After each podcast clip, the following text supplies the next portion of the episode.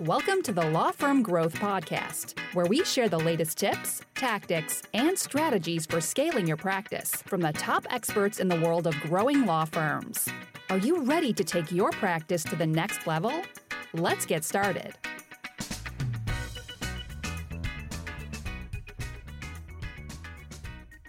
Hey, everybody, welcome back to the Law Firm Growth Podcast. I'm your host, as always, Jan Roos, and I am here today with the law firm mentor, Allison Williams. So, Allison and I connected a few weeks ago on a webinar, but she's been in the space for a long time. She was done part of the Law Firm Growth Summit with Moshe Amsel, um, been in the space for a while, helping small and solo businesses do much better and, and reorganizing. I'm probably butchering this right now, but helping them crush the chaos and uh, which is definitely something that's needed in this current time and age. So thanks for coming on the show, Allison. Thank you as always for having me on. I'm excited. Yeah. So just to give people some a little bit more background on on how you came to be where you are today, could you uh, give us a little bit of the backstory on how you, uh, you know, how you got to become the law firm mentor? Sure. So, um, for anybody that's heard me speak, you've heard me say that Law Firm Mentor is a business coaching service for solo and small law firm attorneys. We help you to grow your revenues, crush chaos in business, and make more money. So, in essence, what that means is I help people to first make more, that becomes marketing and sales. Then, second, systematize, i.e., crushing the chaos that's created when you create more and you don't have a system to, to manage it all. And then finally, make more money is all about profit. So you don't just make more revenue, you actually get to keep more of what you're making. And so that whole conception came to me from my own experience growing a law firm. I started a law firm in 2013 and grew it into a multiple seven figure business in about three and a half years. And that came from learning everything I needed to know about the business of law, but also being a student of the business of law. Because what happens when you work with a lot of consultants or coaches or companies that will teach you about how to make a business around your law practice, they teach you how to get big top line revenue so that the number is really big. But a lot of times people are working a lot harder, taking home a lot less. They're just not happy. They just have more stress because they have a bigger version of the chaos that they had before. So for me, crushing chaos, meaning systematizing everything, is really important. And that really grew out of my own story, which is that when I started my law firm, I did what I thought to do, which is what most people think. Okay, if I can't manage what's going on on my calendar, I'll just work more, right? I'll come in a little bit earlier, maybe leave a little bit later, add on the weekend, and we'll get it done. But when you're kicking out 60 hour work weeks, there's only so many more hours you can tack on to a body, especially when you're learning all of the new stuff, right? Because it's not like I was just lawyering more. I knew I had a lawyer at that point. I've been practicing 10 years, but I had to learn how to hire people and how to fire people and how to organize systems and how to sign leases, how to negotiate transactions. And, and I didn't know where to go to get any of that stuff. I really had to figure it out on the fly. So that was exhausting. And after the better part of a year of doing that, I got to a breaking point where essentially I had one Friday where I had an entire day of court that had been adjourned the day before. So I was like, great, I got a whole Friday to myself. I'm going to finally get to catch up. By that time, I was my own secretary, my own file clerk. I was doing everything under the sun because I was the only person in the business. And ultimately, what happened was I was coming into the office at like six in the morning, working until nine o'clock as a secretary, being a lawyer from nine to six at night, taking a quick dinner break, working again from 6.30 to 9 o'clock as a secretary and then going home and rinsing and repeating and I decided that I was going to give myself Friday off to come in late, like seven o'clock in the morning, super late. And I was going to not stay super late. I was going to stay only till like seven o'clock at night and give myself a reasonable 12 hour workday. And I came home on Thursday so excited about the prospect of getting a real night of sleep that I started driving faster and faster and faster trying to get home. And next thing you know, I'm driving 90 miles an hour and I'm waking up one inch away from a guardrail. And Luckily, I survived that moment. By the will and grace of God, I survived that moment. And very quickly realized I didn't want to own a law firm anymore. I said, this crap's for the birds. so sold myself to the highest bidder, got a job working as a partner in a large law firm. And on the way to sign the contract for that offer, I ultimately again pulled over on the side of the road. You know, a lot of my stuff happens in the car. Pulled over on the side of the road and said, I don't want to do this. You know, there's something about this whole owning a business that attracted me and I don't know what it is and I think it's stupid for me to hold on to it because it's making me miserable but I want to keep it so I got to figure out how to make it work. So I started working with different professionals, getting advice about how to make it work and pieced it all together. And then finally came into an understanding of how to improve myself, the business, and the systems as a whole. And ultimately was able to create a multiple seven figure business in three and a half years. And now, through Law Firm Mentor, I help lawyers do the same thing. Okay. You know, it's kind of interesting. I had never heard that story in its entirety, but that is one of the biggest roller coasters I think I've heard. I mean, wow, it's really got everything. And I know it's it, there's so many interesting places where we could kind of come in for the listenership of the law firm the owners that have listened to this show. But one of the things that's kind of looming over any discussion that we'd have right now is the current state of affairs with the uh, the pandemic, lockdown, and uh, the state of business generally changing over the last little bit. So I wanted to ask. I mean, it's, it seems like we're a couple of weeks. Feels like a this. couple of years, right? Yeah, seriously. That was like that. Last week is the longest year I could I could remember in a long time. But but yeah, it seems like we've kind of had this adjustment of uh, people. You know, had a, a week or two to kind of freak out, a week or two to kind of adapt to things. It seems like we're kind of adjusting to the new normal. So what's kind of the stuff that you've been seeing either in your own practice or with the, the clients that you work with or people in the group and what are you kind of seeing people uh, like what are the, the big concerns in the market as far as you can tell well, you know, when this first started, it was the stay at home measures that shifted everyone very rapidly into working from home. And the difficulty that a lot of people have with that is that uh, they want to just pick themselves up and work at home the way that they worked at the office, which is virtually impossible if you have young kids at home or even if you're if you're a single person with no one else in the home it's still virtually impossible because the atmosphere is different and the mood of getting up every day and going to your living room is very different than getting up and going to your office. So people are struggling with that. I see a lot of issues with management. A lot of people uh, are very conflicted about being too hard on their employees right now. I certainly don't advocate being hard on people but i take a very matter of fact approach, I think you ought to be honest with people about how grave the situation can be. May not necessarily be there in your jurisdiction, but it could be. And that people need to be empowered that they have a way of contributing to the success of their company. Frankly, I think babying people and saying, well, if you don't want to put on you know, your clothes or if you don't want to put on makeup or if you don't want to see a client, you don't have to because I feel bad for you because of this pandemic. I mean, the reality is if you don't get the work done, the money's not going to be there. Yeah. So the money is ultimately not going to be there in many circumstances just by virtue of marketing changing and the resources being limited of the people that would normally buy the service.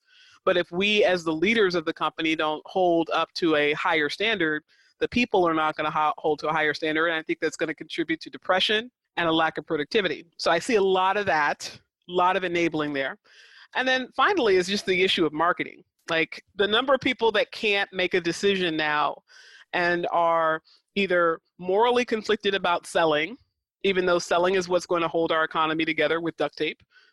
selling is selling is what's going to move money through the economy. Selling is what's ultimately going to help our families. People feel a lot of conflict about that, and they also don't know what to say.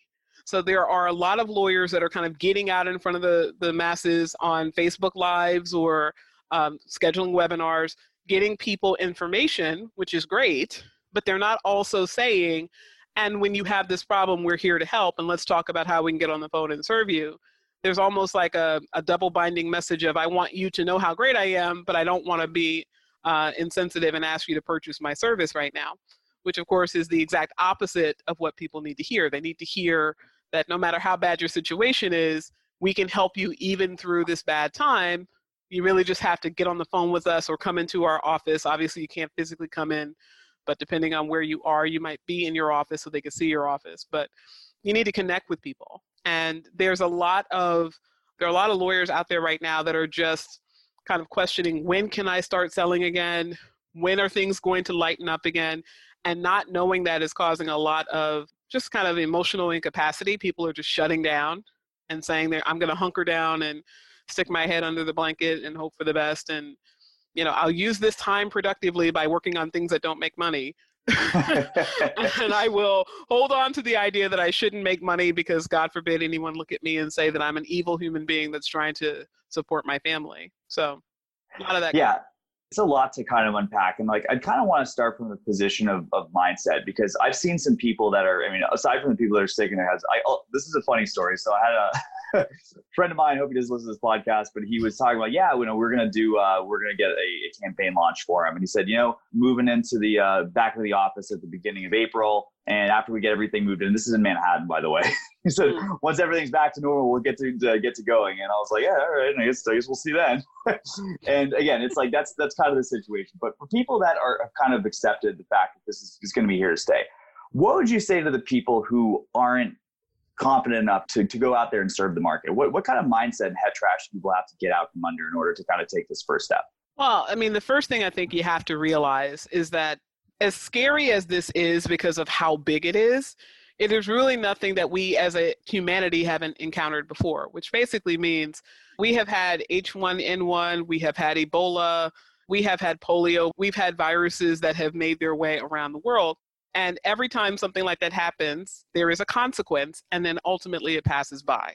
This too shall pass. Now, that might sound a little uh, simplistic, but I really think people have to recognize that there's going to be another side of this, and what they have to think about is rather than hope and pray and wish and dream that it's a short period before we get on the other side, there is going to be an economic change simply by virtue of the fact that we were almost at the point of bust even before this happened. I mean, we have been riding the economic highs for some time now. So, all of us that are in business right now need to be thinking about how can I do what's necessary today to advance in today's marketplace.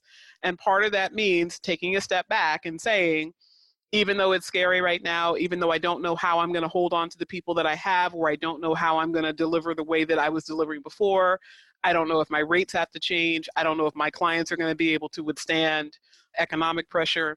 All of those things have to be taken into account, and then you have to move forward, presuming to some degree, worst case scenario, right? We always plan for the worst and then hope for the best. So as we start planning for the worst, you can be very nimble in creating strategies, especially as a solo or a small law firm attorney. I mean, we have a great advantage that I don't think a lot of people are seeing, which is we have the ability to more easily become remote. And we were typically in the place of being more scrappy with technology because we didn't have a big budget. Uh, a lot of what we can do in terms of marketing is using our voice to craft our message in a more effective way rather than just throwing out ad dollars to hope that you know bodies will see it the eyes will see the message and get on our get on our website so we have a lot of advantages but if you don't see this circumstance as an opportunity for you to look for the advantage and then create a way around it you're going to probably fall into a depression about the fact that you're losing things that you have no control over. You're losing your way of life. You're losing some of your autonomy.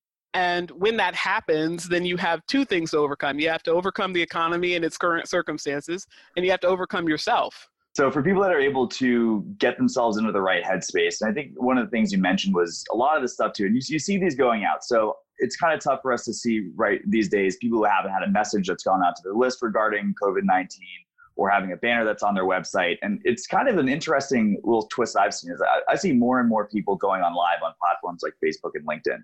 But as far as you mentioned, like a lot of people just kind of giving this value, like is there any sort of a little tactical formula that you could give us as, as far as people that that might be doing this and how to finish these off in a way that's actually going to get them business?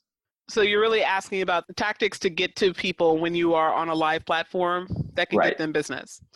Well, so there's several things. I think the first thing is to not try to make this different than any other time that you'd be using a live platform. I mean, the reality is human psychology does not change when we are in distress. All that it does is bring out more of who we already were. So if you were a person that was highly price resistant, you're going to become more of that when you are in distress. If you were a person that had a healthy money consciousness, you are going to be more of that when you are in distress. Now, it might shut it down temporarily, because inductive and deductive reasoning does tend to alter when you are in pressure, but it is going to have some type of impact, but it's not going to change fundamentally who you are. So you have to still cut through to the person you're talking to. So just keep that to the side for a moment. When you're crafting a message to the people, you want to create a relationship between yourself and the prospect on the other side. So it's very important that if you're going live that you're not just data dumping information on people, but that you are engaging in a relationship. You're asking them questions, you're throwing out ideas, giving food for thought. And you have to do that to an audience, but if you don't have an audience yet, you ought to create what I consider to be a faux audience, meaning start getting some people that you know that are supportive of you. They can be friends, colleagues, partners, anyone that knows enough about what you do that they can ask a reasonably intelligent question. And then you have that conversation with them. And they can be on the other side of a recording. They don't have to be sharing your stage, but you want to have somebody out in the audience who can ask questions and answer and engage with you. Then you want to start controversy or you want to start what I consider to be topical eloquence, meaning you either want to say something that is really outside of the norm, outside of what people normally think about, so that it intrigues them to either stay and disagree with you or find out why they should agree with you. Right? You want to have their mind thinking, not just, ah, I've heard this before, I can move on, but, huh, that's an interesting way of looking at that. I've never thought of that before. And in the area of topical eloquence, it's really what can you say about this that is a mind shift for someone? So if you're in the area of criminal defense, what can you say about the way in which you know, defense attorneys engage with prosecutors that is different than what people have heard before? What kind of strategies can you share with people that would make them think about their case differently? So, if you are a family law attorney, maybe you don't talk about enforcing support orders.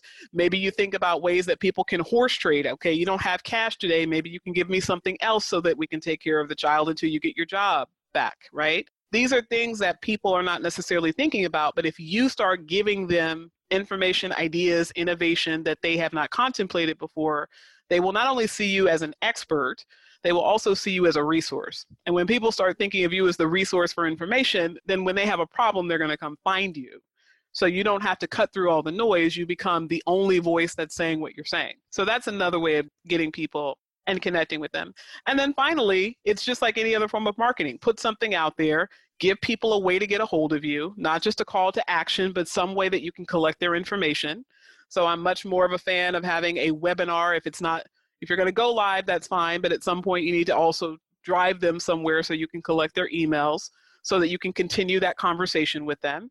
And then from there, once you have continued that conversation, be direct and ask them, you know, if you're having a problem with this, or if you sought my newsletter, if you show up weekly for my live, I know that you're dealing with something that's drawing you here. What is it? Let's see what I can do to help you.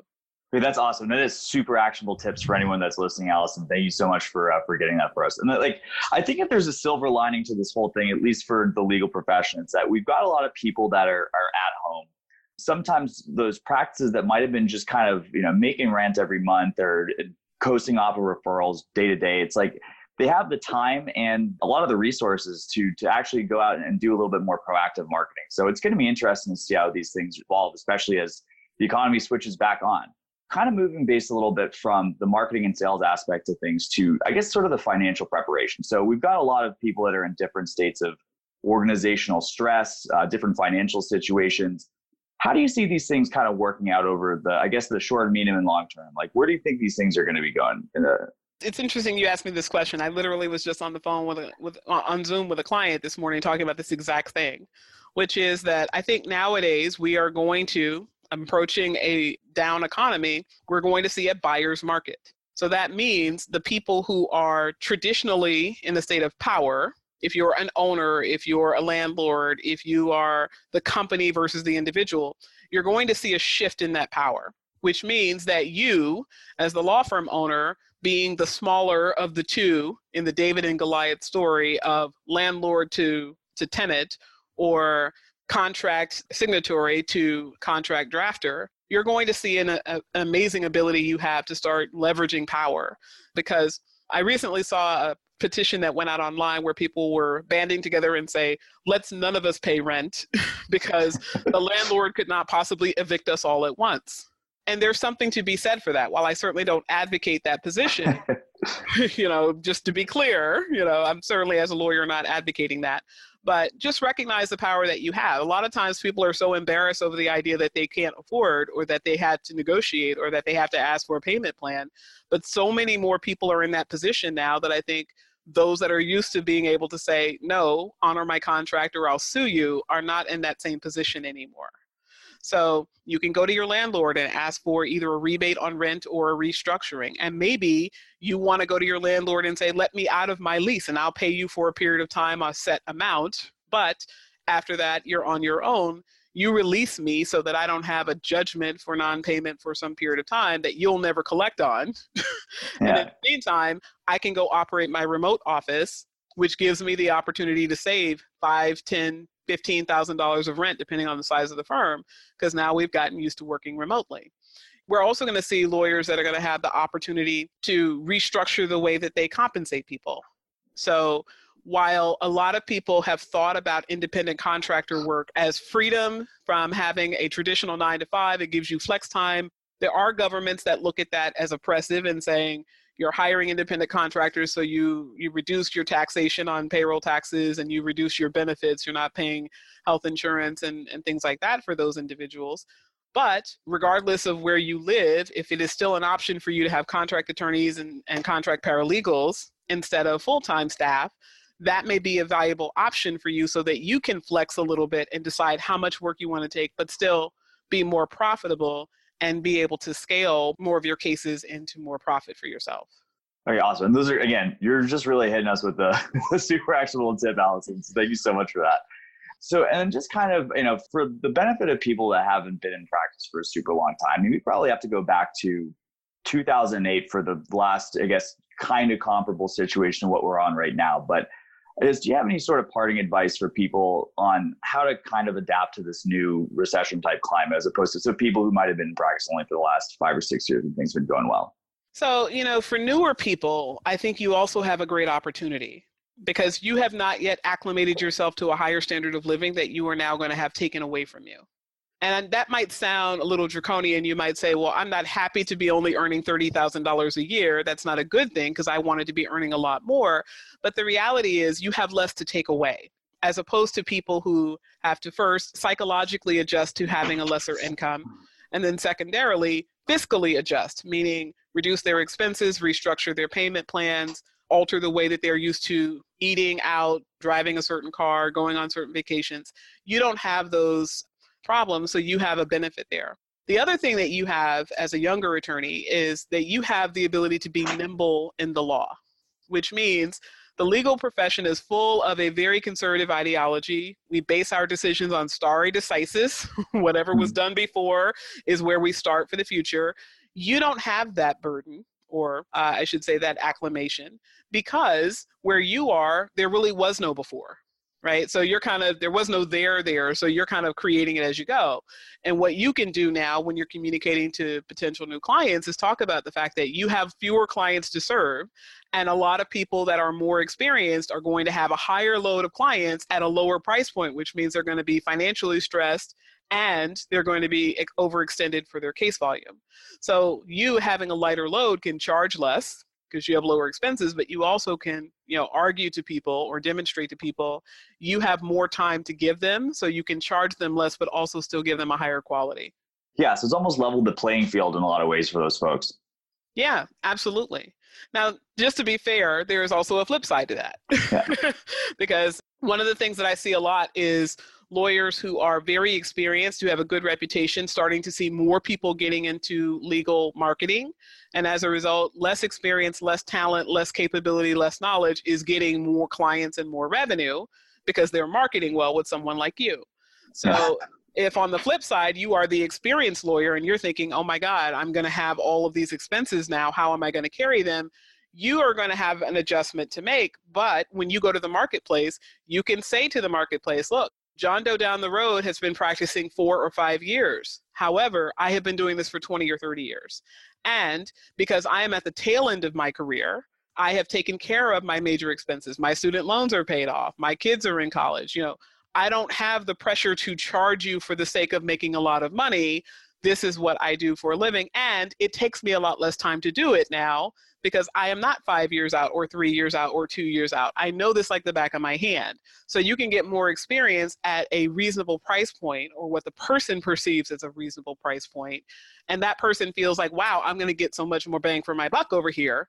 Previously, I could only afford the less experienced attorney. Now, I've got the more experienced attorney for the less experienced attorney's rate. So the arguments are available on both sides, but it really is a matter of positioning you know what you say and i I don't recommend that lawyers talk a lot about money in their marketing. I think it really should wait the sales conversation, but you certainly can have a very persuasive conversation now around the economy because a lot of people are thinking about their economic circumstances a lot more. Right. So it's almost as if you know there's really no wrong answer. I mean, the right creativity you should be able to play to your strengths, and that's ultimately what the positioning kind of is about. All right. So I mean, this has been uh, a lot of uh, really really awesome actionable stuff, Allison. So for people who are listening to this and, and you know might need some help with this, what's the best way to get in touch? Okay, so you know, as I said before, Law Firm Mentor is a business coaching service for solo and small law firm attorneys, and we know that right now solo and small law firm attorneys are hit really hard. A lot of us don't have but so much liquidity. A lot of us are at the point where we're going to lose a lot more than we're going to have in the short term. And so I have recently created just for this community a variation of a program that I taught quite some time ago called More Money, More Free Time. And it basically is about marketing, sales, people, and systems. Those are the four areas. We get more money through marketing and sales, we get more free time through people and systems. But we've also added in there information about facilities, in other words, how to be nimble. And we talk a lot about remote work in that. And also communications, how to keep the glue of your cases moving forward. But all of this is now going to be tailored to what's going on in the present economy. And we're doing a webinar all about this on April 13th, Monday, April 13th. Uh, at 10 a.m. Eastern Standard Time. So, if by the time this airs, your audience has already missed that, we will provide a replay uh, and it's going to talk a lot about the program that we have coming up that's only going to be $247 per month that gives you the course as well as access to our membership site where you're going to have active coaches available to you to answer your questions and give you question and answer sessions about the content as we go through. So you can find us at lawfirmmentor.net. That program is going to be advertised there. And you can also join our free Facebook group, the Law Firm Mentor Movement. If those of you that are on Facebook, you can just type in the search Law Firm Mentor Movement in the search bar. You'll find us there. And you can always reach out to me directly at 908 810 1083. Okay, that is a very bold with the phone number, and but if I mean it's a yeah, this is the law firm growth podcast, so I'm, I'm hoping this doesn't have going too far to the wrong hands. But yeah, I mean, anyone who's been listening to this, and you know, certainly while I've been listening to this, there's a lot of layers to depth to the stuff that Allison talks about. And if you didn't pick that up, I'd, I'd, I'd super encourage checking out more of her stuff. And um, yeah, once again, thank you so much for for sharing all these great tips. You know, people obviously need it right now. Super appreciate having you on, Allison. Well, thanks for having me on. This was great. I love talking about this stuff, and I love helping solo and small law firm attorneys because, frankly, I'm one of them. all right, awesome. So, um, all right, thanks again, Allison. And uh, that'll be it for this week. And we'll see you guys all on another episode of the Law Firm Growth Podcast. Thank you for listening to the Law Firm Growth Podcast. For show notes, free resources, and more, head on over to casefuel.com slash podcast. Looking forward to catching up on the next episode.